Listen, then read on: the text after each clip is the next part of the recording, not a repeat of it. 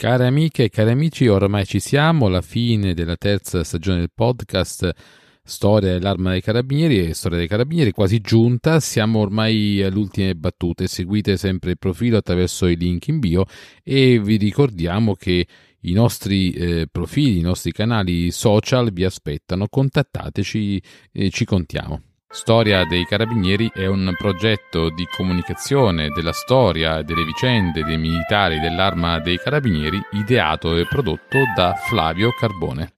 Nell'episodio 55 abbiamo parlato dell'immagine dell'arma dei carabinieri reali durante il ventennio fascista e in particolare di museo storico, monumento al carabiniere, calendario storico e carosello storico. In questa nostra chiacchierata invece proveremo a dare un'idea sui carabinieri negli anni 30, quello che è passato alla storia cinematografica come il periodo dei telefoni bianchi. Dai, cominciamo.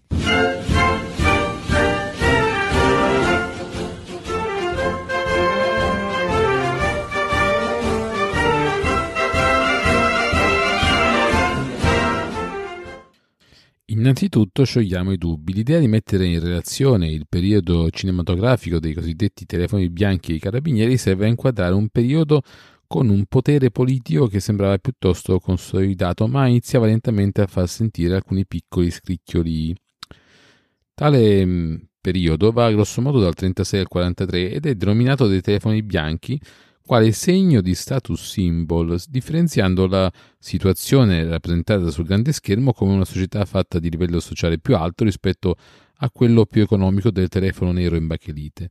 Questo periodo è anche indicato della commedia ungherese, infatti si ricorse all'escamotage di ambientare le vicende narrate in Ungheria o comunque in stati inesistenti dell'Europa orientale per evitare la censura del regime. La trama prevedeva spesso divorzio, minacce di divorzio, addirittura episodi d'adulterio che nell'Italia di quegli anni non erano assolutamente accettabili. Anzi, l'adulterio era considerato un reato contro la morale ed era punibile, ex articolo 559 del codice penale dell'epoca, a querela di parte del marito, con la reclusione fino a un anno per la moglie adultera e il correo, che veniva poi elevata a due anni in caso di relazione adulterina. Ricordo solo che la Suprema Corte ha dichiarato costituzionalmente legittimo con sentenze del 19 dicembre 68 126 e 3 dicembre 69 147 tale fattispecie che all'epoca era criminale. Il delitto è previsto nel capo primo delitti contro il matrimonio e titolo undicesimo delitti contro la famiglia libro secondo. Dell'immagine dei carabinieri reali abbiamo già parlato nel corso della puntata precedente, dunque cercheremo di concentrarci su altri aspetti sia interni all'arma sia esterni dedicati all'attività operativa. Si consideri ad esempio che a partire dal 38 i discorsi di inaugurazione degli anni giudiziari nelle corti d'appello furono soppressi, come ricorda Antonella Miniconi, tanto che le stesse statistiche giudiziarie esposte distretto per distretto potevano apparire di per sé pericolose.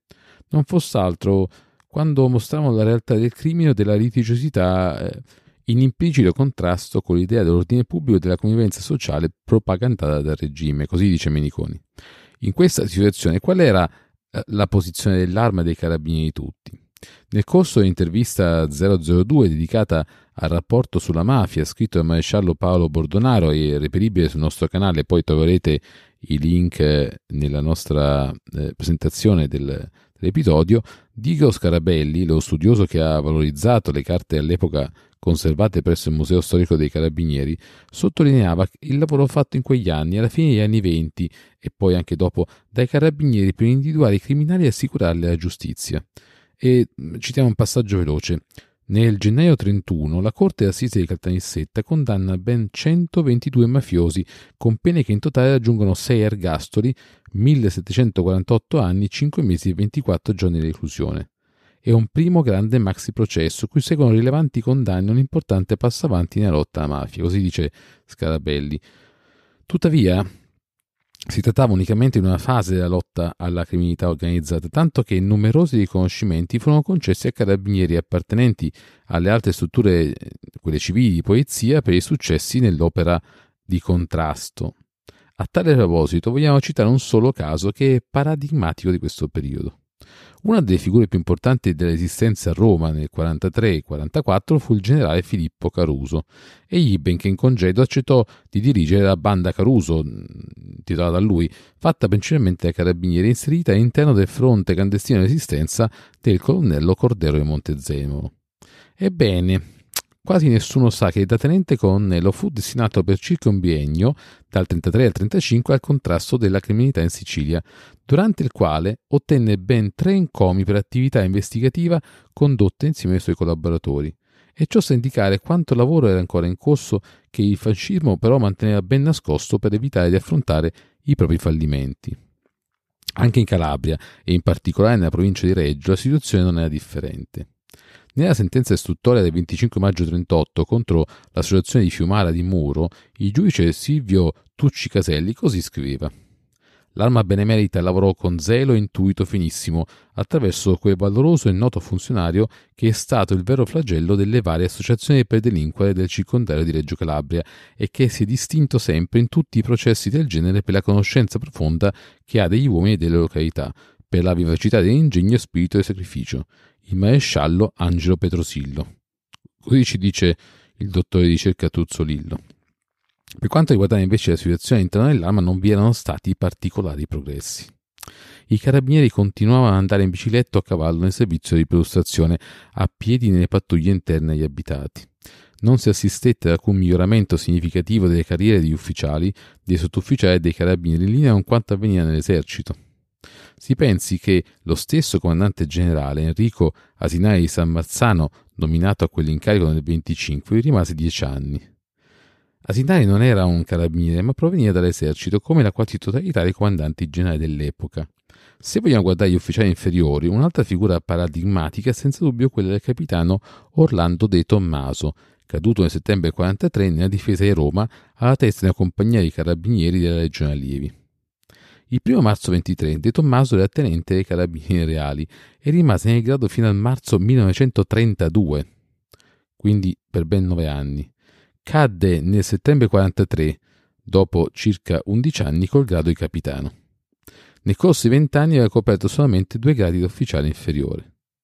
Si considera tuttavia che quella di Tommaso, medaglia d'oro al valor militare alla memoria, non fu una situazione isolata. Moltissimi ufficiali e anche sottufficiali ebbero una carriera piuttosto lenta. Certamente c'erano opportunità di crescita, in particolare lo studio delle lingue estere. Eh già, qui voi poteste dire banalmente, certo, l'inglese è importante oggi e forse servirebbe anche una seconda lingua, in realtà, in realtà dovete sapere che almeno negli anni 30, sì, sempre quello quelli dei telefoni bianchi per l'appunto, lo studio di lingue estere fu introdotto in modo strutturale anche per i futuri sottufficiali dei carabinieri e anche per i sottufficiali già promossi.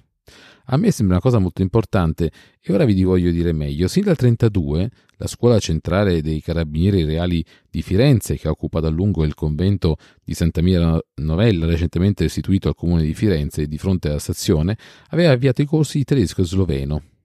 Chiaramente si trattava di corsi dedicati ai sottufficiali che avrebbero poi svolto servizio ai confini del regno, dunque l'area nord-est, mentre per il francese si sarebbero tenuti corsi di perfezionamento, la frontiera nord-ovest per l'appunto, tenuto conto che la lingua era già studiata durante le scuole superiori e molti la conoscevano per aver lavorato magari in giovane età in paesi francofoni. Tra il 29 e il 38 da cui diciamo, periodo dove abbiamo estratto qualche dato statistico, superarono l'esame finale di uno dei tre corsi diciamo, di queste lingue, complessivamente 515 sottufficiali. Erano militari già in servizio.